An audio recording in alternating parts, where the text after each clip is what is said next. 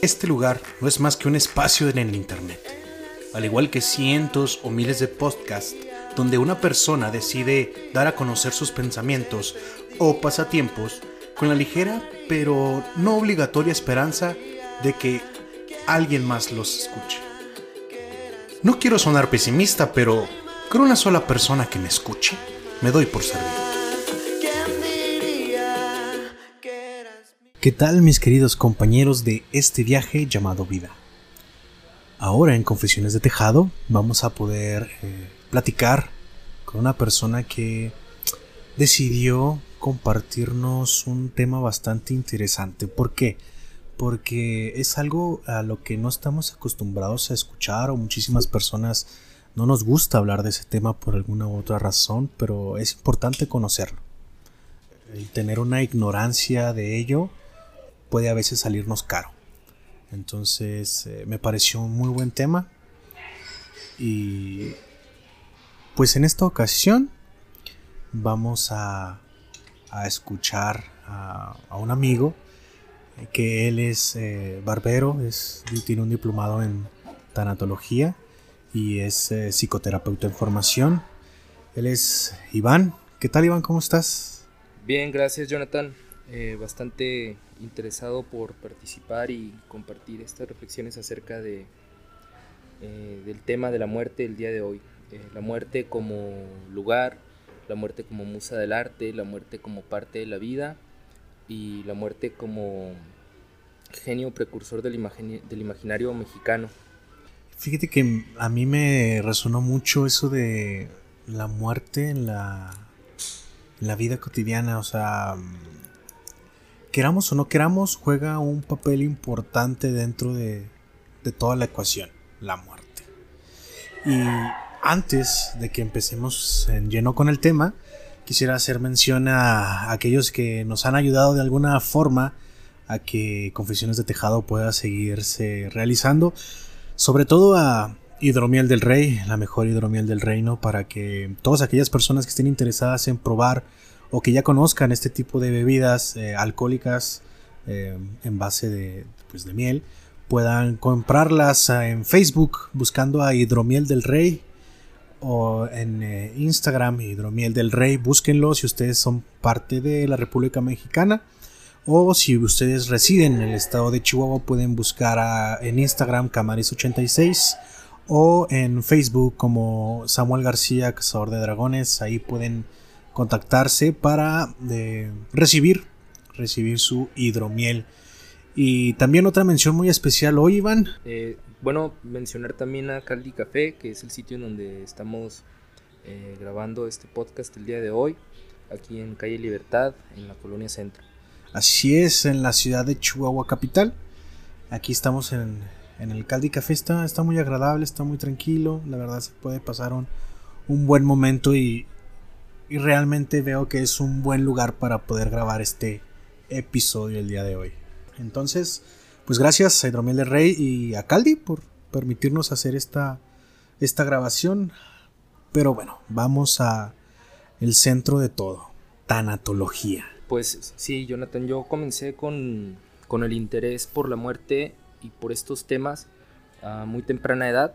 Uno como niño comienza a identificarse sin darse cuenta con aquellas cosas de las que se va a componer su vida el resto de sus días en este lugar, en esta tierra. Y propiamente yo nací cerca de un panteón. Bueno, okay. Yo viví toda mi vida cerca de un panteón. De hecho, estoy a 2 cuadras del panteón y siempre estuve bastante influenciado por la imaginería, la hechicería, la magia. Okay. Y los cultos, digamos, no convencionales, al cristianismo y al catolicismo, aunque yo soy una persona de fe. Hoy en día me digo agnóstico. Aún así busqué, en esta búsqueda, ¿verdad?, por construir una espiritualidad propia. Tuve, como todos, un momento de ruptura con la fe tradicional y una búsqueda a través de los demás espacios religiosos, simbólicos. Y pues bueno, además de vivir cerca de un panteón, todos los cholos en mi colonia se llaman brujos negros. Todos los cholos se llaman a sí mismos brujos negros. Sí, los cholos de ahí se llaman brujos negros, ese es el barrio. Ah, ok. Y como que esos antecedentes moldearon luego la arcilla de mi mente ya universitaria, tardía universitario, porque sí, tardé bastante en acercarme a la educación convencional, siempre tuve un más carácter autodidacta. Difícil. Sí, se me daba más buscar por mí mismo.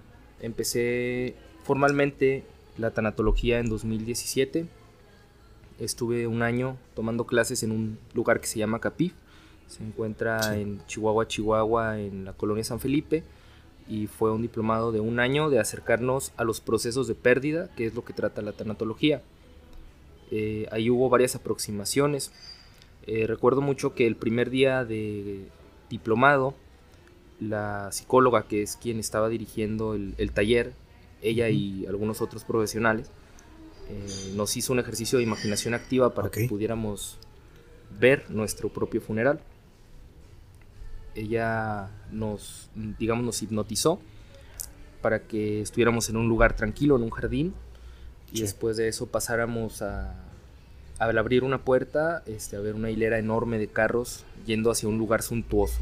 Cada quien en su imaginación pues veía ese lugar suntuoso compuesto de sus elementos propios mentales. Uh-huh. Vi a las personas que estaban ahí, vi a los amigos que estaban ahí, hubo algunas personas que no vi y que esperaba ver, sí, lo cual pues también viene a ser parte de la sustancia negativa de lo que no alcanzamos a ver en la muerte hasta que estamos en la muerte. Y yo me acerqué a la muerte por primera vez de una manera más experiencial mediante esa fantasía. Me vi a mí mismo en el ataúd, era un lugar, había una enorme fila de carros para llegar a mi funeral, sí, lo cual pues claramente también denuncia ahí algo de mi narcisismo, ¿no? Porque claro, que gente. Tú esperas que esté mucha gente ahí. Yo creo que todos esperamos que la gente asista. Así es. Nos esperamos un día del grito de nuestro funeral. Lleno el zócalo nomás para despedir a Juanga, para despedir a Pedrito el tortillero. El Chespirito también. Chespirito. Y pues mi mente fue amable conmigo, me hizo un funeral muy suntuoso. No nos dijeron vas a ver tu funeral, simplemente nos fueron guiando. Sí, y tú ibas construyendo. Y se iba, así es, estaba tan profundo en trance que tomé lejanía del entorno inmediato y de repente sí dejé de saber en dónde estaba.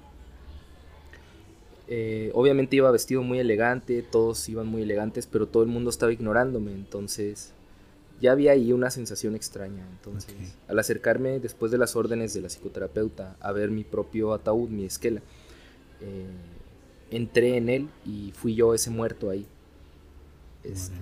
Una especie de cámara sacada producto del cine, ¿verdad? Me hizo ver como cuadrado así desde el fondo a las personas que se acercaban a despedirse. Veías cómo se asomaban al ataúd y te veían una última vez. Sí, algunos decían algunas palabras, incluso llegué a recibir palabras también de desprecio, de personas que se alegraban. Es que eso no se aleja de un funeral, eso existe. Hay gente que lo hace de verdad en un funeral.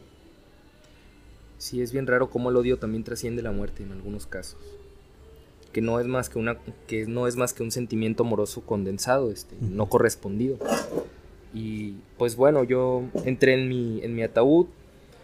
Luego se me indicó que iba a ser trasladado en la carroza. Sentí, producto también de la sugestión, sentí el camino, casi percibo el incienso fúnebre de la iglesia, vi quienes estaban en mi funeral, cuando arrojaron las flores, sentí el último puño de tierra sobre el ataúd y me vi efervecer como si me volviera viento y empezara a ascender hacia el espacio en donde me formaba en una especie de capa autoconsciente, extraña, ¿no? Antes de que tuviera indicaciones de volver al jardín en el que había estado en el trance. Sí. Y luego subir una escalera para propiamente salir del trance. Salí sumamente afectado de esa visión de muerte. Mi mente cambió por completo después de ver lo que vi, de ver a mi familia. Y de hecho hay mucha gente que ahorita podría estar escuchando y obviamente él irse imaginando por encimita, ¿no?, lo que estabas platicando. Y para algunos va a ser fuerte llegar a concebir la idea de imaginar tu propio funeral. algunos hasta de mal agüero lo podrían estar sintiendo, pero si te quieres acercar a este tipo de estudios tanatológicos, es algo que debes de pues apegar o conocer, digo yo. Obviamente pues no es como que vayas con morbo a cada funeraria a molestar a las familias, ¿no? Para ver cómo es, porque todos hemos estado en algún funeral en algún momento. Pero percibir la muerte en una manera más personal puede sonar fuerte para algunos. Es un tema tabú. Empezar a nombrar la muerte hace que las personas se alejen. De hecho, cuando tú y yo entramos a este patio hace rato, estaba lleno de gente. Sí. Y nomás empezamos a alistarnos y no hay nadie aquí. No. Entonces, sí, siempre es esa presencia constante, sin forma, a la que homologamos a todos nosotros y compartimos con ese imaginario en donde la muerte es representada por un esqueleto cubierto. Un esqueleto cubierto. Y pues bueno, se le ha querido redimir diciendo que al final la muerte contesta todas las preguntas. Esa es una manera de manejar la angustia que sentimos por morir. Claro. Es una manera de reivindicarla, de apegarnos a nuestra familia también, porque al menos a mi manera de concebir la vida, que ya ha sido entremezclada en las experiencias que he tenido acercándome a personas que practican magia, personas que practican o tienen sus prácticas esoteristas y propiamente a la psicología, se ha hecho un amasijo de mi mente en el que las cosas se han vertido en un cubismo sobre creencias y situaciones, y considero que cualquier intento por describirlo a palabras no es más que una sosa aproximación a lo que uno siente a través de las personas, de las pláticas, de las ideas, y sobre todo de tratar de concebir algo que es arquetipal, en el sentido de que todos estamos destinados a una muerte. Hay una muerte esperando por cada uno de nosotros. Y, así es. Y pues bueno, Gustavo Adolfo Bécquer, un escritor, le dijo a Sigmund Freud que él estaba equivocado al pensar que era la sexualidad lo que volvía neuróticos a las personas. Él decía que en realidad el hecho de que somos conscientes de nuestra mortandad es lo que nos volvía como locos, como estos animalitos que depositan en el dinero un poder en contra de su propia mortandad. Y fíjate que el hecho de pensar en algo relacionado con la muerte, se puede llegar a poner una conexión inmediata con el esoterismo, con obviamente lo desconocido, con el miedo.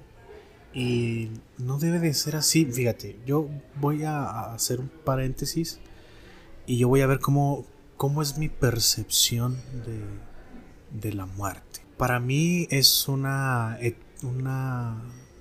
transición. Yo lo veo como una transición.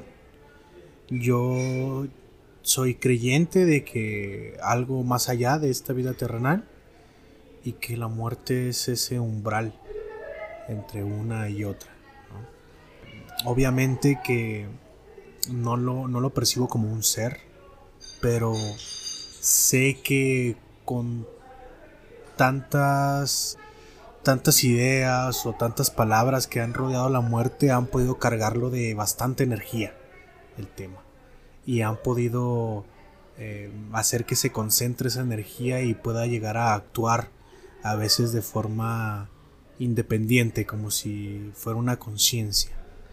Eso es lo que yo percibo. Era personal, es como yo percibo la muerte. Como una conciencia organizada, citando a Dross, como un tulpa. ¿No? Un tulpa, exacto. Y por más que por las creencias de las personas en la muerte, toda la energía que se ha cargado durante cientos y miles de años sobre el tema, muchísimas personas recitando las mismas palabras al hablar de la muerte, para mí la van cargando de esta energía, la percibo. Igual están aquellos que creen que es la Santita Muerte, ¿no? La Santita, que pues la ven como un ser, ¿no? La ven como una deidad, como un, sí, como algo que puede favorecerlos. Y hay esta mixtura también entre catolicismo y Santa Muerte, sobre todo en el centro y sur del país, pero, ajá, también en Chihuahua, ¿eh? Sí, sí, claro. Como barbero, en más de una barbería en la que he estado, tienen su altar a la Santa y, okay, y pues la verdad, la mucho respeto, o sea, mucho respeto a la niña, ¿no? Y a los creyentes en la niña también, mis respetos. Claramente, pues a mí me eriza la piel tener un altar a la Santa enseguida de mí, puesto que... Sí, es que también se carga mucho de energías el altar. Por supuesto, y de los creyentes y los problemas que esas personas viven y están en desespero. Ahora que la muerte como arquetipo, según Jung, o como tulpa, según Dross, sí, en México es algo poderosísimo. Somos un país con una herencia tan profunda de dolor y muerte, y viene cargándonos desde siempre. Entonces, la Virgen María hoy en día no es más la Virgen María en México. La Virgen María hoy es la Santa Muerte, es esa mujer descarnada. Sí. Así ha mutado precisamente por toda esta violencia que sentimos. Y somos un país súper maternalista y al mismo tiempo, claro, súper violento con las mujeres. Es decir, desde aquellos... los propios aztecas con su diosa. Que era la dualidad del señor del Mictlán, que era señor y señora a la vez, pero no era ninguno, de Mictlantecuhtli. Así es, Mictlantecuhtli o Tonantzin. Tonantzin, que al nacer sus hijos, al nacer el dios Sol, porque ella estaba embarazada de él, el dios de la guerra, perdón. Cuando nace el dios de la guerra, defiende a su madre porque sale armado hasta los dientes a enfrentarse, sí, a todas las estrellas que son sus hermanos y que quieren matar a su madre. Quieren matar a su madre, sí. Y es desde ahí, desde las raíces profundas de nuestro... una identidad nacional.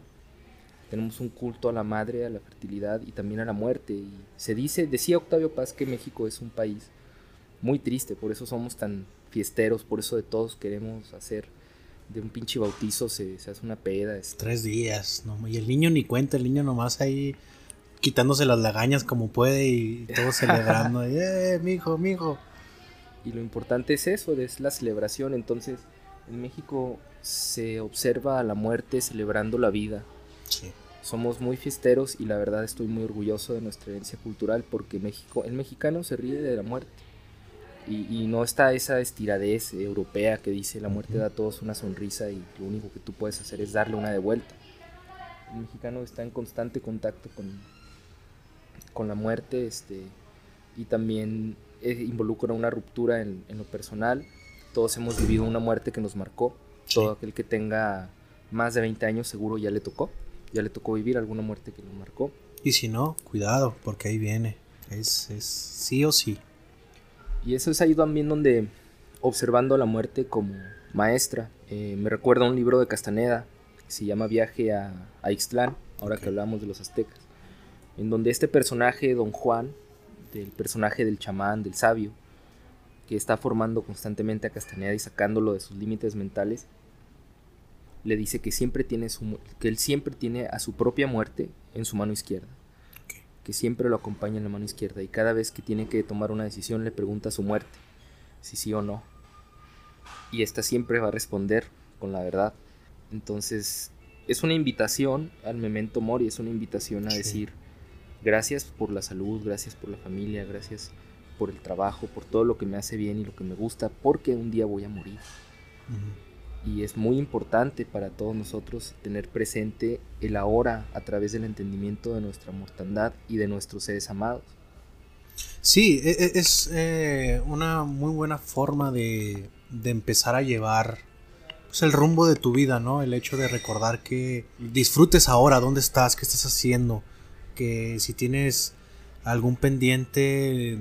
no lo dejes pasar, que aproveches la oportunidad que tienes ahora, porque todos nos vamos a ir, en un punto todos nos vamos a ir, y lo que no hiciste, pues no lo hiciste, se perdió. Pero también no hay que enfrascarse en el trágico hecho de, ¿para qué? Si me voy a morir. No, eso es lo peor, eso es la muerte en vida. Al contrario, a mí lo que me cambió mucho la actitud de esa práctica hipnótica fue el verme morir En cuanto efervecí, me alejé de todos y entendí que sería olvidado en algún punto, y esa es la verdadera muerte. Lo único que pude sentir fue una enorme necesidad de decirle a las personas importantes las cosas importantes que no le había dicho por ansiedad social, por sentirme lejano, por orgullo, por ego. Sí, claro. Como tú dices, el tenerla tan presente cambió mi mente en el sentido de que empecé a vivir de verdad. Empecé a decir, voy a seguir las cosas que quería hacer y las voy a hacer. ¿Qué dejaste? Y fue la muerte fue mi maestra, porque ese año que tomé tanatología fue una respuesta a mi propia angustia, ya que pues he sido testigo de muchas bromas de Dios, y la broma siempre está en mí, entonces me agrada, o sea, me ha servido, puesto que ese año de tanatología lo empecé porque mi madre estaba ya en su proceso final. Sí. Ella era una persona de 88 años, estaba ya muy mayor, y busqué manejarla aproximándome a la muerte. Sí. Por eso también busqué ese diplomado, y justo el día que me entregaron mi diploma de tanatólogo, yo venía a sepultar a mi mamá. O sea, ese día coincidió, y me sentí graduado, o sea, me sentí verdaderamente graduado, y vienen muchas cosas con la muerte de una madre que no se hablan, cosas que se mantienen guardadas entre los hermanos, cosas como sentirte libre cuando muere tu madre, sentirte de verdad libre. Y se guardan porque se escucha muy fuerte decirle me sentí libre, porque muchos pueden llegar a hacer una interpretación de, pues no querías que siguiera viva, o nomás estaba esperando eso para quedarte con no sé qué, pero, o sea, hay de alguna forma esa sensación. No quiere decir que se vaya a tener que ir alguien por ese rumbo, pues, malo. Y aprender a reconocer que esas cosas están bien, o sea, los padres no te hablan de esto, los amigos, el tema de la muerte es algo súper tabú, la muerte de una madre es el tema todavía más tabú que hay.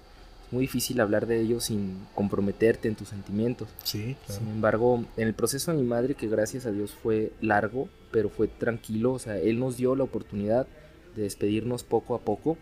Yo tuve un sueño con la muerte. Okay. Una semana antes de que ella falleciera, estaba yo haciendo mi guardia nocturna. Mi mamá, como les mencioné, fue una persona de 88 años. Acabo de tener un equívoco para negar su propia muerte, ¿no? Claro. Hablando del tema. Y soñé que yo estaba dormido en el cuarto, en un sillón en el que sí me había dormido. Yo me veía a mí mismo por encima de mi cuerpo, y el cuarto comenzaba a llenarse de un vapor amarillo, y se hacía un agujero en la puerta, un agujero como un vórtex así, del cual salía un pequeño perro blanco como Schnauzer o French. Sí. Y empezaba a hablar conmigo, y yo balbuceaba, le decía algunas cosas, y el perro entonces subió a la cama de mi madre, la olfateó un rato, bajó, me volvió a hablar y me dijo no me sigas cuando entró en el agujero. Una semana después ella llega a su final, ella fallece. Obviamente el momento en el que fallece, atravesar la muerte de la propia madre es algo que la cruda mental de saber a lo que te vas a enfrentar, porque te vas a enfrentar a tus sentimientos más profundos. Sí. Y yo estaba muy determinado en esos días a retomar mi vida, precisamente por haber entendido mi mortandad. Estaba en negación por completo. Entonces, cuando ella fallece, sentí muchísima libertad, porque yo ya no era el niño chiquito, o sea, yo ya no tenía ese lugar. Ahora sí mi vida era mía, yo no tenía que llegar a la casa para saber si estaba bien, y eso me liberó mucho. Yo veía a mis hermanos muy liberados también, de ya no tenemos que estarnos turnando para cuidar. Okay. Y nadie quería hablar de eso, nadie quería decir se sintió bien. Pero no es que te sientas bien alegre de que digas, ay, me encanta que esté muerto. O sea, pues no, lo que sientes es que ella descansó también.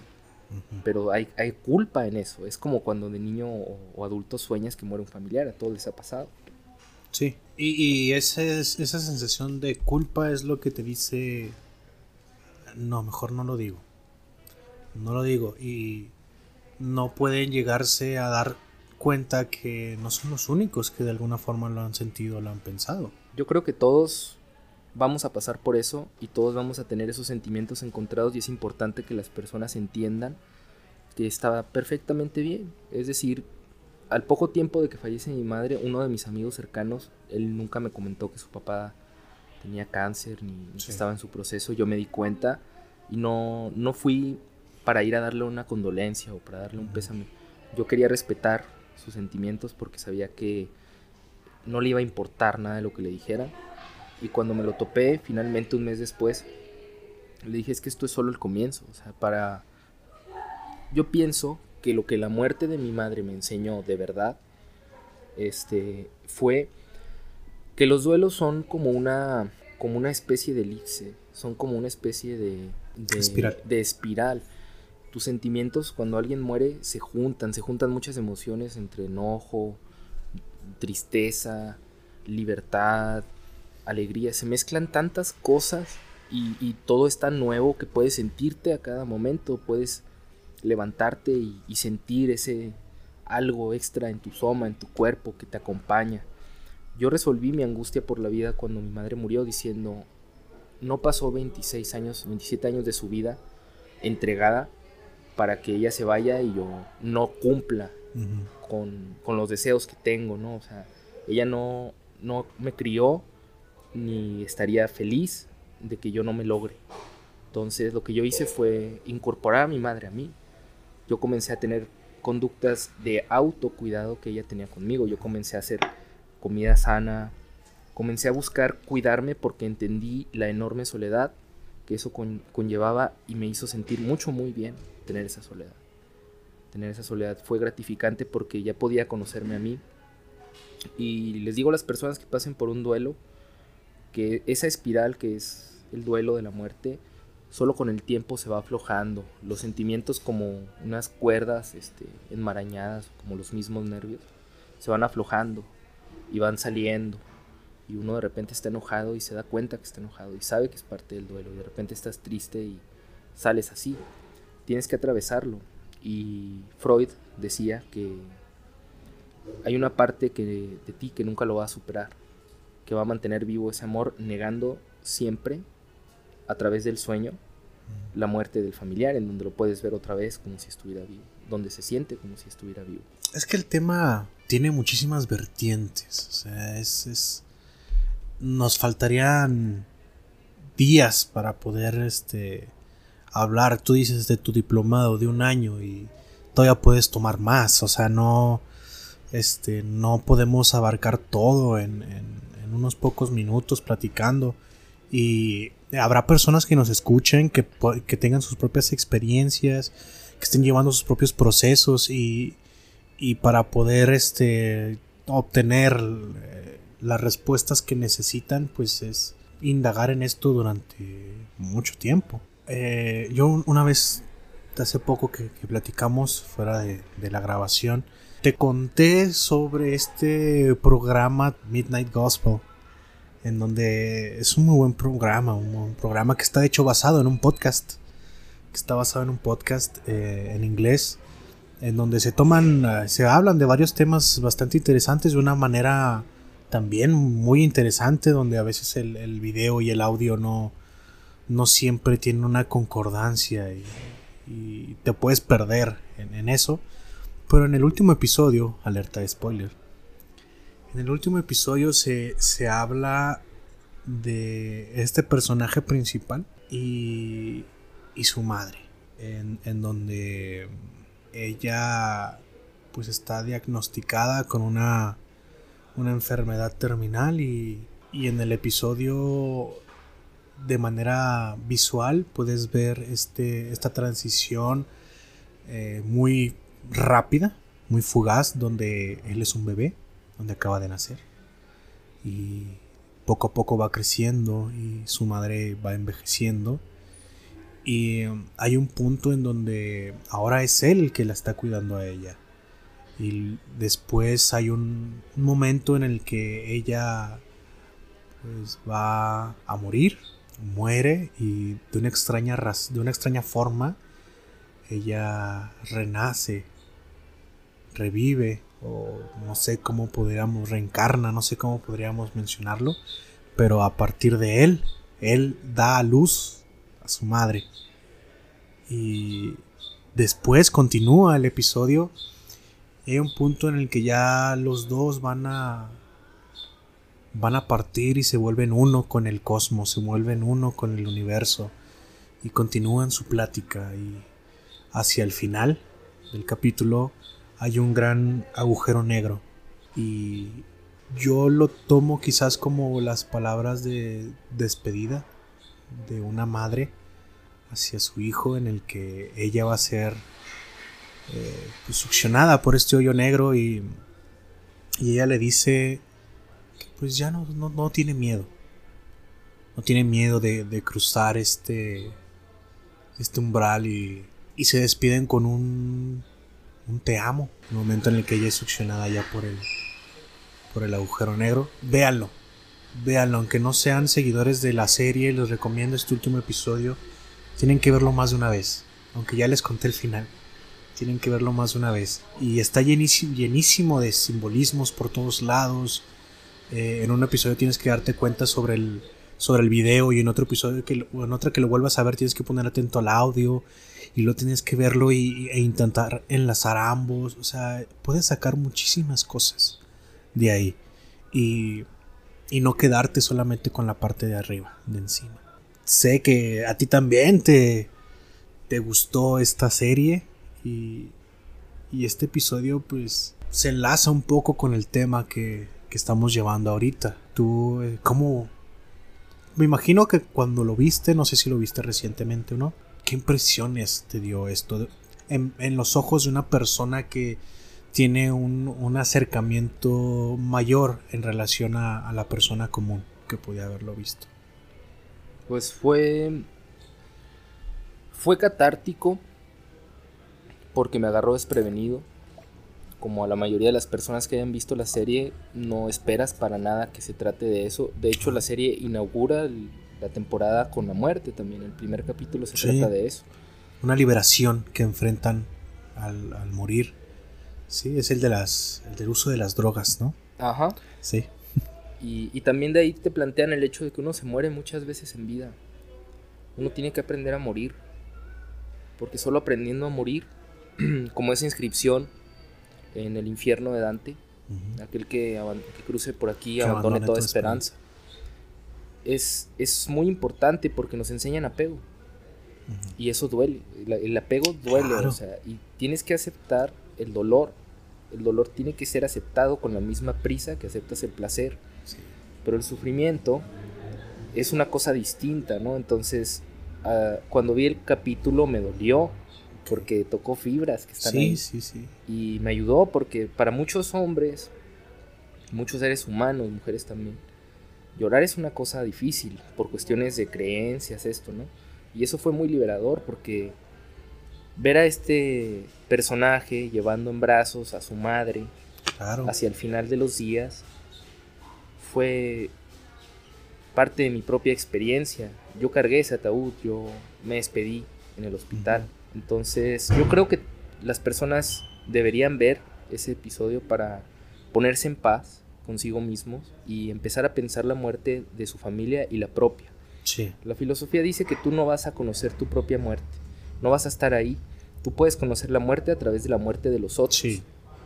En este programa Midnight Gospel a mí me recordó mucho el Bardo Thodol, que es un texto tibetano, se llama tradicionalmente el libro de los muertos tibetano, pero en realidad es el libro de la vida tibetana.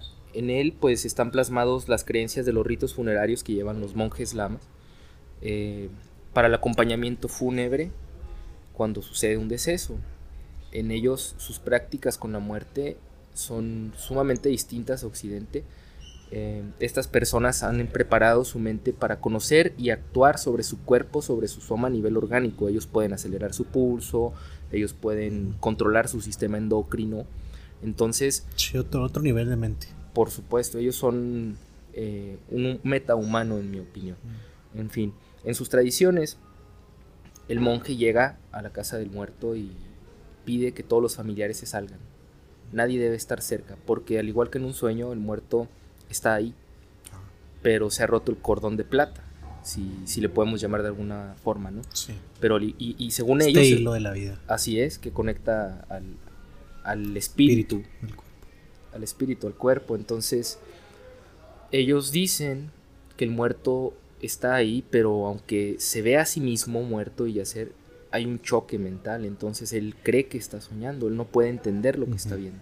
Lo que hace el monje es entrar en oración, salir de su cuerpo en meditación, encontrar al espíritu y explicarle lo que pasó, explicarle que ha terminado su tiempo, que debe concentrarse en algo que los tibetanos llaman itam dorado, que el itam dorado es la conciencia solar en su práctica, y para hablarlo en castellano de barrio, ¿verdad? Del sur de Chihuahua, el itam dorado es la conciencia espiritual de separateidad que se logra trabajando en un constante presente mediante la meditación, para diferenciarse del cuerpo y de los deseos del cuerpo. Entonces, meditación plena. Así es, pero todos según los tibetanos tenemos un itam dorado y podemos acceder a él. Entonces ellos susurran, le dicen al muerto lo que ha pasado, y en el libro se describe que a veces el muerto no lo quiere aceptar. Entonces huye y puede cruzar grandísimas distancias. O sea, ya no está sujeto a la temporalidad. En fin. Ya no son nuestras leyes. No, ya está desprendido. Entonces ellos le dicen: hermano mío, concéntrate en tu itam dorado, cruza por todos los reinos y las puertas sin identificarte ni diferenciarte de lo que vas a ver, porque se te van a prometer cielos e infiernos. Y es una trampa. Si tú, digamos, en este espacio que es tan conocido en el imaginario del género humano, en donde estás cruzando así un túnel, ¿no? Y de repente llegan unos angelitos y te dicen: no, mi cabrón, todo va a estar bien. Es mentira. Ese solo es otro tulpa más para lidiar con la angustia de la muerte. Y si tú te identificas con ese, te vas a quedar ahí. No vas a trascender la verdad última, que es muy importante para ellos, ¿verdad? Y lo estamos diciendo desde su discurso, no estamos diciendo que... que eso es. A mí me parece muy interesante, yo personalmente creo que es así. Suena muy interesante. Y más porque, pues, han dedicado muchos milenios al estudio de la mente. En fin, en sus tradiciones te dicen: concéntrate, atraviesa hasta la verdad última y intégrate en la conciencia del universo. Que luego aborda también la psicología transpersonal estas cuestiones, ¿verdad? Sobre la reencarnación, etc. etc. El punto es que si el individuo no lo logra, el monje constantemente le está incitando en ese espacio a ir a trascender. Una vez que ya empezó a trascender, afuera, en el exterior, en donde sí está la familia, entran más monjes y empieza un periodo de 9 días. Tienen que estar ahí 9 a 11 días de rezo para asegurarse hasta que uno de los lamas diga: no, él ya trascendió, ¿no? Porque ya lo buscó, ya no está en ningún lado, y aún así se le susurra al muerto, se le tiene que estar rezando, y no puede estar la familia lamentándose porque eso no los deja irse. Entonces ellos ven la muerte de esta manera en su cultura, y yo pienso que es más o menos así viví yo mi propia lucha interior para pensar cómo fue la muerte de mi madre cuando dejó su cuerpo. A dónde fue ella. Y lo que le recomiendo a las personas es buscar los libros sobre la muerte para poder tener una visión más completa y más rica de qué pedo, o sea, qué pasa cuando... Claro, es que no necesariamente tienes que verlo desde el punto morboso, o sea, no tienes que verlo de esa forma. Es parte de algo que te puede ayudar a mejorar la calidad de tu vida, el recordar que... porque dejas para después las cosas. Porque dejas para después el decirle a una persona que te importa. Porque dejas para después el concentrarte en tus metas, en tus sueños, ¿no? Porque nadie está exento de un accidente. Esos son accidentes.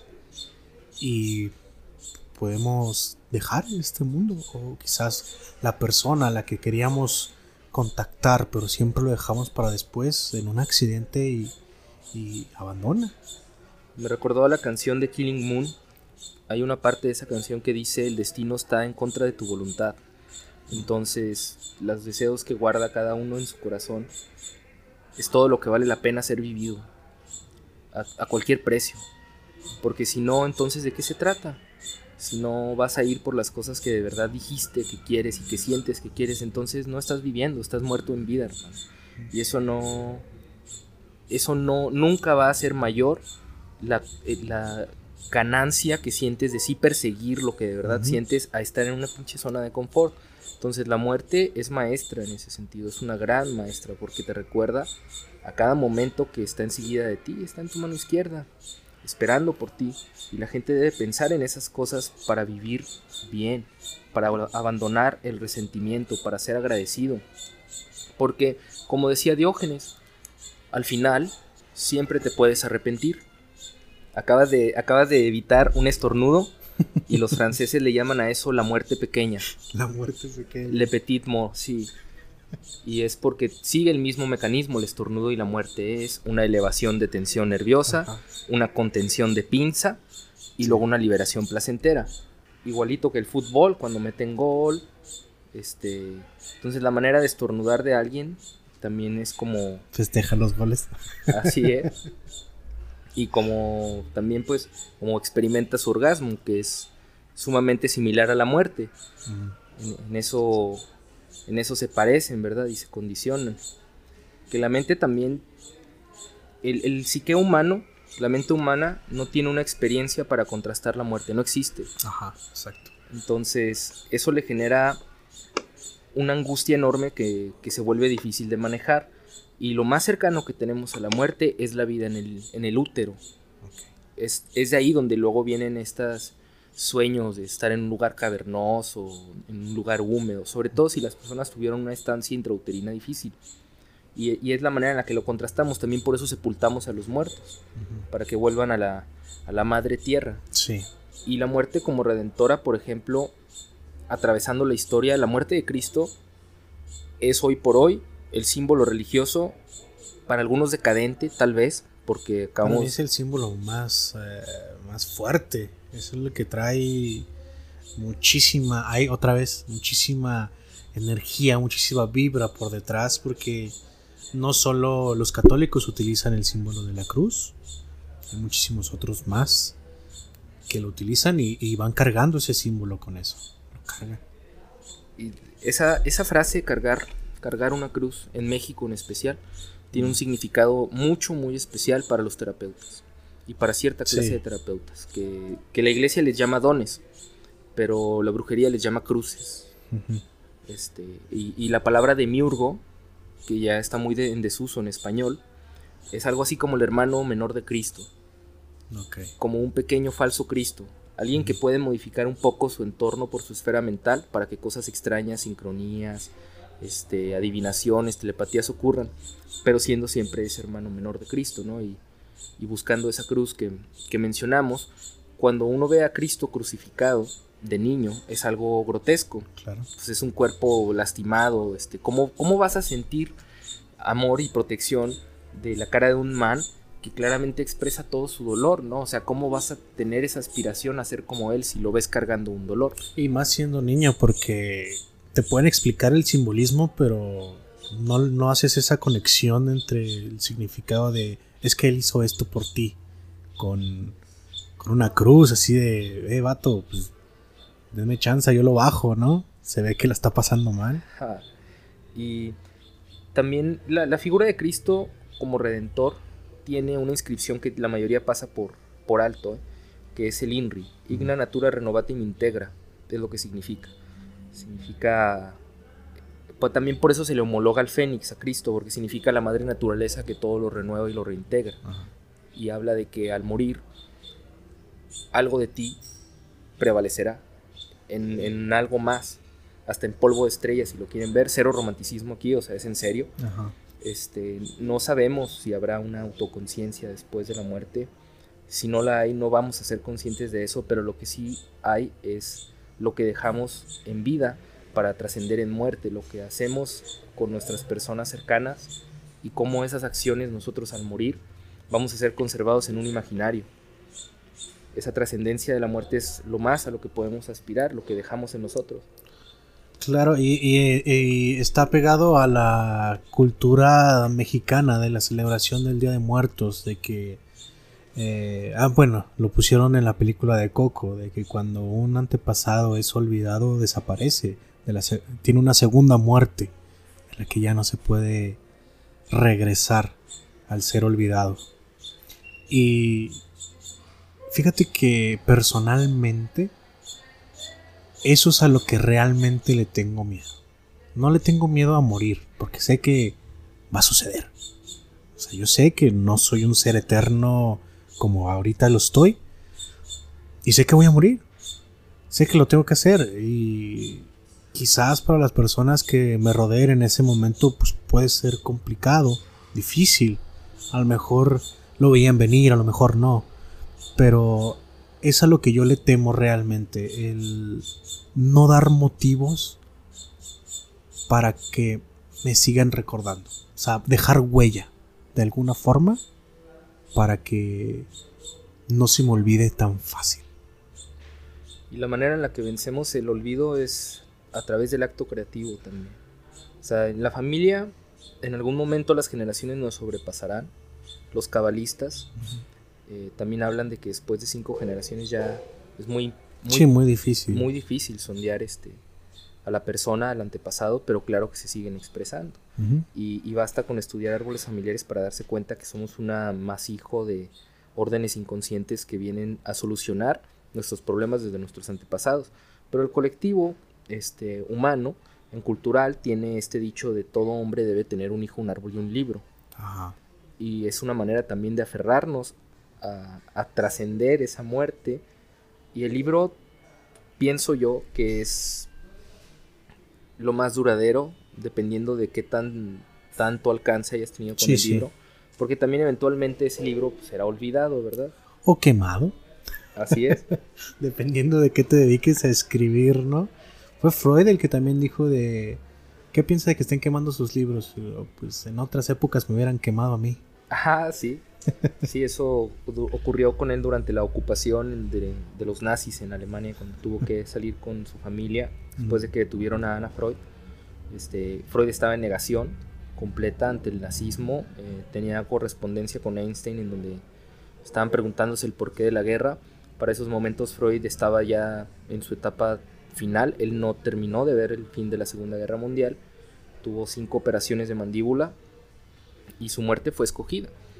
Fue de hecho, me parece, su propia hija la que le administró la inyección para su eutanasia, que es también un tema importante en la muerte, una muerte digna. Sí. Una muerte digna. A mí no me gustaría llegar a ese momento porque lo vi con mi madre. O sea, ella atravesó por diferentes estados psicológicos y a veces paranoica nos decía, tú ya quieres que me muera. Okay. Tú ya quieres que me muera, yo soy un problema para ti. Por más que uno le dijera que la amaba y así, ella se culpaba de vivir y era algo bien lastimoso. Y claro que yo sé que un día voy a pasar por eso, tal vez si llego a viejo, ¿verdad? Sobre eso, sobre la muerte digna y el decidir cuándo la propia muerte es el tema más tabú que sigue existiendo y seguirá existiendo por la iglesia. Y aquí en México estamos lejísimos de llegar a una legalidad en ese asunto, estamos muy lejos. Y somos muy egoístas con los padres, no nos queremos dejar morir, o sea, vemos a la persona ya y nos ahuevamos por el temor. Sí, no me importa que tenga que estar 24 horas, 24/7 conectado a un pulmón artificial y, o sea, le estás quitando la calidad a la vida que le quieres dar. Y aspirando estúpidamente a nada, porque no viene una recuperación, o sea, solo volteas a ver a los hermanos y dices, ¿quién va a ser el primer Judas que va a decir desconéctenla? Para odiarlo, para decir tú, cabrón, siempre quisiste verla así, tú te quieres quedar con las cosas. Y en el fondo tú querías levantar la mano. Así es, y entendiendo, yo creo que mi madre sabía estas cosas. Yo creo que ser viejo es ser niño otra vez. Somos circulares. Dios es circular, dice un libro también, y también nosotros somos un pequeño Dios. Entonces empezamos niños y morimos niños también. La eutanasia es algo muy necesario en nuestro país para darnos una muerte digna y para también enfrentarla con la voluntad, que es lo último que nos vamos a llevar. Claro. Y es ahí donde yo quisiera mirarla de frente. Como dicen que ni el sol, ni Dios ni la muerte se miran de frente, pero al verla venir me gustaría así poder pelarle yo también los dientes, como un último acto de voluntad. Y decir, me voy, pero bajo mis condiciones. Así es, como ese último chiste humano, ¿no? De buscar vencer la muerte. Pues la muerte de Freud fue asistida, fue por eutanasia, y la muerte de Jung, por otra parte, pensando en esos personajes, Jung le predijo esa muerte a Freud 20 años antes. le dijo que iba a morir de esa manera. Y si comparamos sus muertes, Jung murió diciendo qué maravilla. Él había sido como psicoanalista una persona interesada en los símbolos y había tenido sus propios estudios de la muerte, así como sí. Castaneda, que dice que un ritual indígena para aproximarnos a la muerte es cavar una tumba, pedir que nos echen tierra encima y permanecer ahí como si estuviéramos muertos, enterrados casi hasta la cara, para que solo podamos respirar. Y permanecer, quedarse ahí, ver qué pasa con tu cuerpo, ver cómo reacciona tu soma y ver también cómo vas a salir de ahí, porque esto es una práctica que se usa en el Camino Rojo, que es un camino apache también, o sea, es propiamente apache, el hablar de los caminos, ¿no? El camino blanco, el camino rojo, el camino amarillo. A menos de que estés hablando de la senda de la mano izquierda, ahí estamos hablando de otra cosa. Ajá, pues... el guerrero se tiene que sepultar para acercarse a la muerte, porque constantemente está cercano a la muerte. Ajá, es como los griegos que los romanos cada vez que salían a pelear y volvían, tenían un séquito de personas encargadas de decirle memento mori, así eres un humano, te vas a morir, y les tenían que recordar eso, porque si no caían en esta megalomanía y es muy fácil caer en ella como ser humano. Fíjate que nos estamos acercando al límite del tiempo en el programa, pero no sé qué tanto más quisieras conversar con nosotros en esta ocasión. Sí, podemos hacer una excepción a la regla si tú así lo deseas y continuar con esta plática. ¿Qué opinas? Pues estoy... bastante motivado a hablar, entonces creo que podemos hablar un rato hasta que veas tú el tiempo ya suficiente o sientas que orgánicamente ya se abordó el tema. No tengo ningún problema. La aproximación a la muerte, tratándose de ahora mismo de un poco más de tiempo, también la podemos encontrar a través de la muerte de nuestros ídolos. Ok. O sea, ver la muerte en los cómics de tu personaje favorito también... Bueno, aunque en estos tiempos ya sabes que lo van a revivir en 2 números más. O que va a haber un multiverso en donde va a tener otra historia, vida, donde es tiene valores o conservadores o progresistas o lo que sea que la gente quiera comprarse, ¿no? Ahora tu personaje es de diferente raza. Y inclinación sexual, o sea, en realidad el personaje... No tiene nada de malo, pero... hablando de ese ámbito, o sea, sí los matan, pero no los van a abandonar, no abandonan las franquicias. No, y es ahí donde el personaje en espíritu prevalece. Ajá.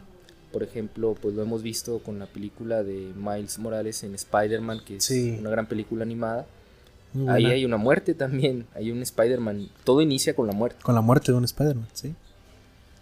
Y el muchacho Miles fue... el último contacto en vida de ese Spider-Man. Y fíjate que no le quisieron dar esa carga a Miles. Si te fijas en la película, nunca se lo plantean. Quizá porque el mismo personaje no estaba listo para desarrollar una trama de esa forma. Aunque si lo pensamos analíticamente, o si lo pensamos desde la psicología, claramente ese impasse para él va a ser traumático. El haber visto eso, aunque él no se dé cuenta en el momento, va a marcarlo para siempre y va a dirigir su vida desde ese punto del trauma. Y es algo también muy interesante de ver en la cultura, cómo grandes muertes han dado lugar a grandes figuras. Por ejemplo, en la filosofía, el libro de la República de Platón no es, en mi opinión, más que la manera de lidiar con el trauma de haber visto morir a su maestro Sócrates, al hombre más justo de todo, ¿no? Entonces él lo ve morir y todos estos diálogos en donde se habla de qué es la justicia se desarrollan a lo largo de 10 libros para hablar sobre justicia, porque el mismo Platón no soportaba la muerte de su maestro, quien había sido pues para los demás en Roma más que un vago, alguien fuera de la academia, un outsider. Y lo curioso de sus palabras, hablando de muerte y misticismo, es que lo último que él dijo fue: sacrifiquen un gallo a Asclepio por mi muerte. Es más fácil, más interesante y más rico, por así decirlo, como recomendación a las personas acercarse al tema de la muerte a través del entendimiento de los símbolos y de los símbolos en la cultura, desde las películas, desde los libros, porque así se va permeando y se va formando como un músculo en torno a ese tema. O sea, te vas acercando y cada vez es más fácil morir día a día, o sea, cada vez es más fácil aceptar ese pequeño duelo que es levantarse y salirse de la cama, porque así lo entienden los tanatólogos. El día a día es un constante proceso de duelo, desde que te despiertas, desde que abandonas la comodidad de tu casa, que es una metáfora también para el vientre materno. Entonces, aprender a morir día a día es algo muy importante para todos nosotros, para evitar el apego y construir relaciones emocionales y afectivas saludables. No lo había pensado de esa forma, el salir de tu casa, tus comodidades, que sea equiparativo al vientre de tu madre, al hecho de salir a un mundo en el que es muy difícil controlar todas las variables, en un mundo donde te vas a topar con muchísimas cosas, y llegar a casa en el momento en el que llegues, en la tarde o en la noche, y llevar los sucesos del día y dormir para el día siguiente regresar a este círculo. No podría ser una forma menos cargada el pensar estoy viviendo un día a la vez. O sea, el decir hoy voy a vivir como si fuera mi último día de vida. Es un compromiso que al abrir los ojos a él ya no puedes voltear a otra parte.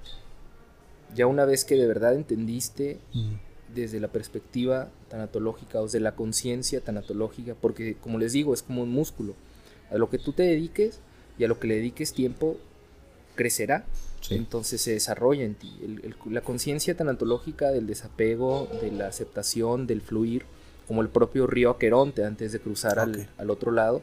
Uno debe ser como ese río. O sea, uno tiene que entender que lo que está fuera de sus manos no es controlable. Y no podemos ser Buda, ni podemos ser bodhisattvas, ni podemos ser nada de esto, pero ese mantra que generalmente se da en AA, sí, un día a la vez, es el empaque adecuado para la modernidad del Zen. Un día a la vez. Por hoy estoy feliz de esto que me comí, por hoy estoy feliz de estos olores, por hoy estoy feliz de esto que hice, por hoy. Porque sí es verdad, tú nunca sabes cuándo vas a apagarte. Yo les recomiendo a las personas no entrar a la muerte dormidos, como en el sueño. Yo les recomiendo a las personas buscar despertar su conciencia en el sueño, buscar acceder a un sueño lúcido. Hay una cantidad enorme de manuales, y ni siquiera me voy a poner ahorita a dar detalles del sueño lúcido, cosas así. Muchísimo tiempo también para otro tema. Sin embargo, pues desde que el hombre es hombre, ha accedido al mundo místico a través del sueño. Sí. Y desde que se practicaban los primeros, o de los que se tienen registro, porque seguramente hubo antes, los en Siberia, donde están los registros de los primeros chamanes o místicos o doctores o brujos, se observaba el sueño como la entrada al mundo del espíritu. Entonces, si tú quieres aproximarte de verdad a la muerte, aprende a despertarte en un sueño. Hay muchos manuales, y habla con alguno de los personajes de tu sueño y pídele que te lleve a conocer tu muerte. O sea, no para que te prediga el futuro, sino para que algo en ti le dé forma y seas más consciente de un montonal de sensaciones y cosas que no están en el lenguaje, pero sí en tu vida diaria, y se manifiestan como sensaciones, porque al ser consciente de tu propia muerte y haberla visto en un sueño, estará tu mano izquierda siempre. Entonces, desde este punto, desde este consejo más esotérico, si lo quieren ver así, o más New Age, para los que lo quieran ver así, pues cálense, aprendan a despertarse en un sueño y cálense. O sea, ahí puedes sublimar todas esas cuestiones y ver de frente también. Ya para también cuando entren al sueño de la muerte, no entren inconscientes, que es lo que los budistas dicen, que se debe dominar lo que ellos llaman el yoga de los sueños, para poder dominar luego ese pasaje, ese túnel hacia el otro mundo. Para la trascendencia. Así es. Y cuando hablaste sobre hacer músculo, Fíjate que viene a mi mente algo que no todos conocemos a tiempo. Que no es lo mismo crear un músculo que hacer callo. No es lo mismo como tú lo dices, hacer ese músculo sobre tu mortalidad y de ahí basarte para llevar las decisiones de tu vida, a hacer callo y ya no sentir, ya no permitirte sentir algo con respecto a tu mortalidad. Es, por ejemplo, lo que yo me quiero referir. Aquí la ventisca de aire nos refresca porque empezamos a hablar más de conciencia de tu muerte. Sí. Los árboles empiezan a hablar. Me refiero a aquellas personas que de forma espiritual no creen en algo más allá de la vida, que para ellos se termina y se acabó. Ellos, yo he escuchado, no todos, no puedo decir que todos, pero algunos que han declarado esto hacia mí me llama la atención de decir, es que a mí no me interesa llevar una vida plena, entre comillas, porque todos me voy a morir. Entonces están haciendo ese callo con respecto de su mortalidad y siento que no les da la oportunidad de disfrutar. Ellos se guían por sus placeres, ¿no? Pero no se dan la oportunidad de redescubrirse a sí mismos, no se dan la oportunidad de retomar algunos gustos, hobbies antiguos a los que quizás tienen futuro, ¿no? Descubrir sus nuevos talentos y darle nuevos giros a su vida. No, ellos dicen, me voy bajo estos principios totalmente viscerales para disfrutar, porque al final de cuentas me voy a morir. O sea, ¿para qué? Si ya no tengo más que la satisfacción de este momento. Y para mí esa es la diferencia entre hacer callo, que es lo que hablo acerca de ellos, y al hacer músculo, que es el tener esta conciencia de... Esa conciencia plena, claro, porque el primero que menciona simplemente está adormecido en sus vicios, que ya ni siquiera puede sentir, porque tú come pizza todos los días y ve cuánto tiempo tardas en empacharte o en hartarte. Es súper simple, es igual que todo lo demás en nuestras vidas, por eso uno debe aprender a morir. Porque uno se muere diario. Cuando tú te enamoras en secundaria, en bachilleres, es muy intenso, pero luego pasan los años, te vas enamorando y cada vez ese idilio por la mujer, por el lugar, por el romanticismo se va perdiendo, porque tus neuronas conocen la situación y están desestimuladas. Entonces esa indiferencia ante la vida, por ejemplo, como solterón sería más fácil atacarme de chocolates y mota, y estimular 12 de 15 áreas que se experiencian en el amor. ¿Por qué? Porque son los mismos cannabinoides y dopamina, ¿no? Sí.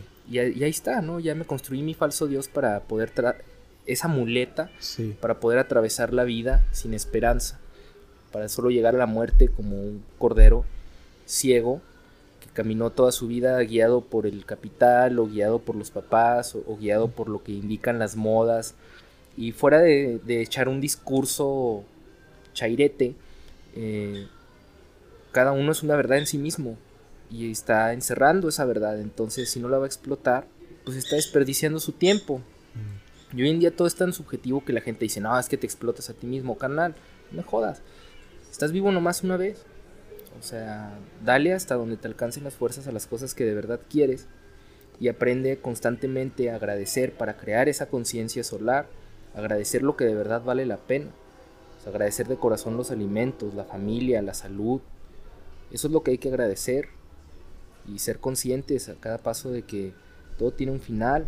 No vale la pena el resentimiento, que también es otra manera de envenenarse y de morir. El resentimiento, pues, es amor coagulado, es algo que está ahí bloqueando energía. Aprender a despedirse de las exparejas, de los familiares muertos, de los objetos, de las personas que murieron.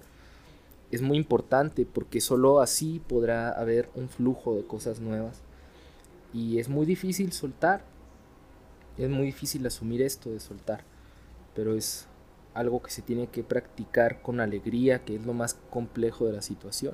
aprender a despedirse con amor, como dice Cerati, eso es crecer. Y qué curioso que estemos hablando de muerte y esté tan enlazado a la vida. Oh, claro, hay un libro de una psicoanalista mexicana que se llama Rosaura Martínez, se llama Eros. Mm. Es un libro que viene muchos años después de otro texto de Freud que se llama Más allá del principio del placer, en donde indica que hay, en ese momento él pensaba que tenemos nosotros dos pulsiones o dos directrices, sí, sobre nuestra conducta, y una es para preservar la vida y otra es para perderla. Así es. Sí. Es un texto bastante difícil en el que él explica que esa pulsión de muerte lo que busca no es... Bueno, eso lo explica Lacan.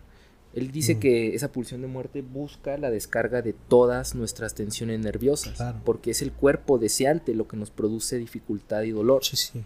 Lacan dice, no es que el instinto de muerte, el que se llama Toad-Trief, busque la muerte de la persona. Lo que busca es la muerte del sujeto del lenguaje, o sea, sí, de la máscara social, personal y familiar que nos hemos impuesto.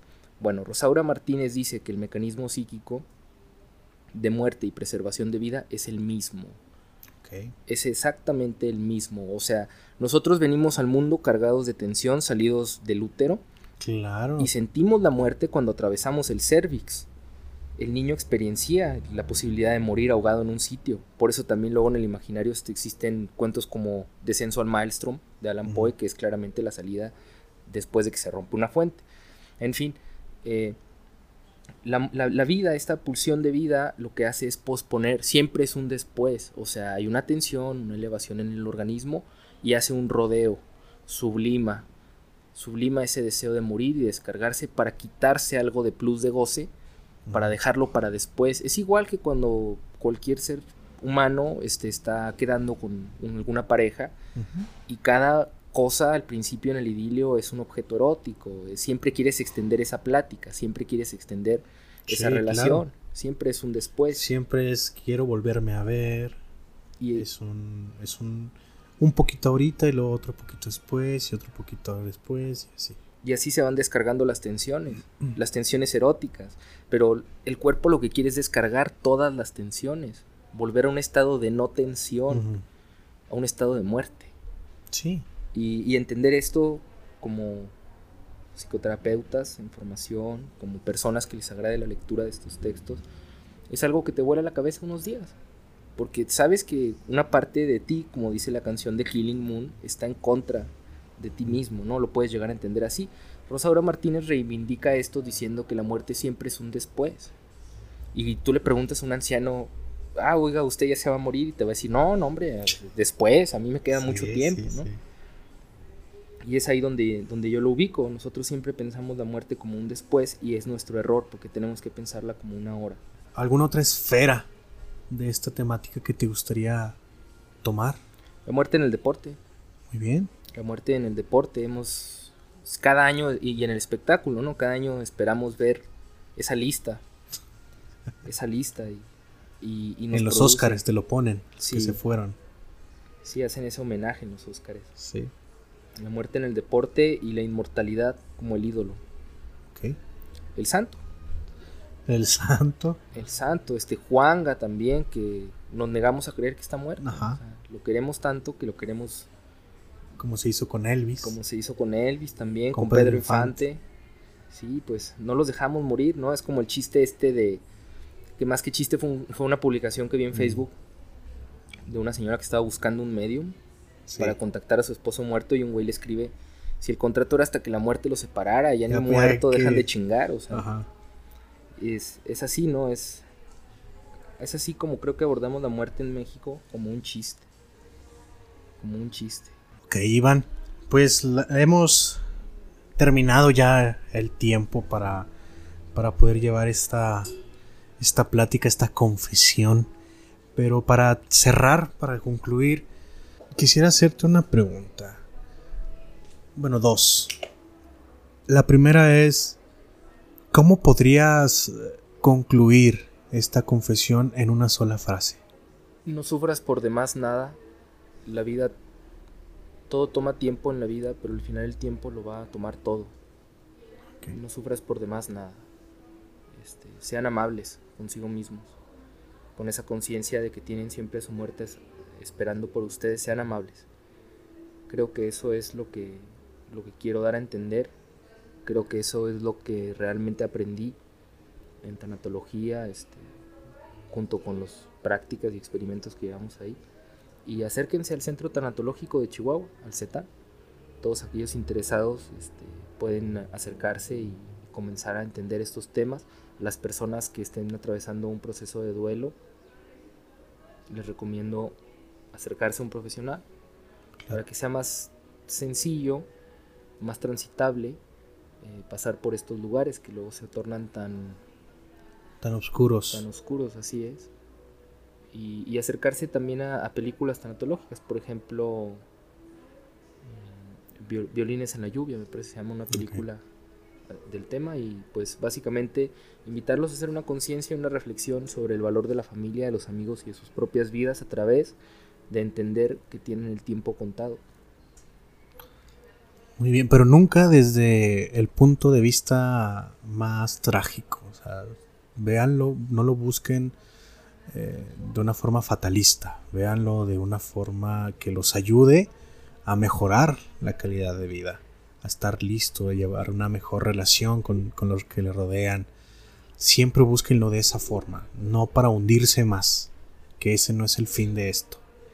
El fin es continuar con este viaje llamado vida. Y última pregunta, Iván. Cuando yo mencioné sobre pues este temor que yo tengo, ¿cómo te gustaría trascender? No de la forma espiritual, sino en el tiempo. ¿Cómo te gustaría que te recordaran? Como un loco. ¿Como un loco? Sí, como un hombre loco. ¿Por qué? Así puedo hacerlo todo. Así puedo hacerlo todo. Perfecto, Iván.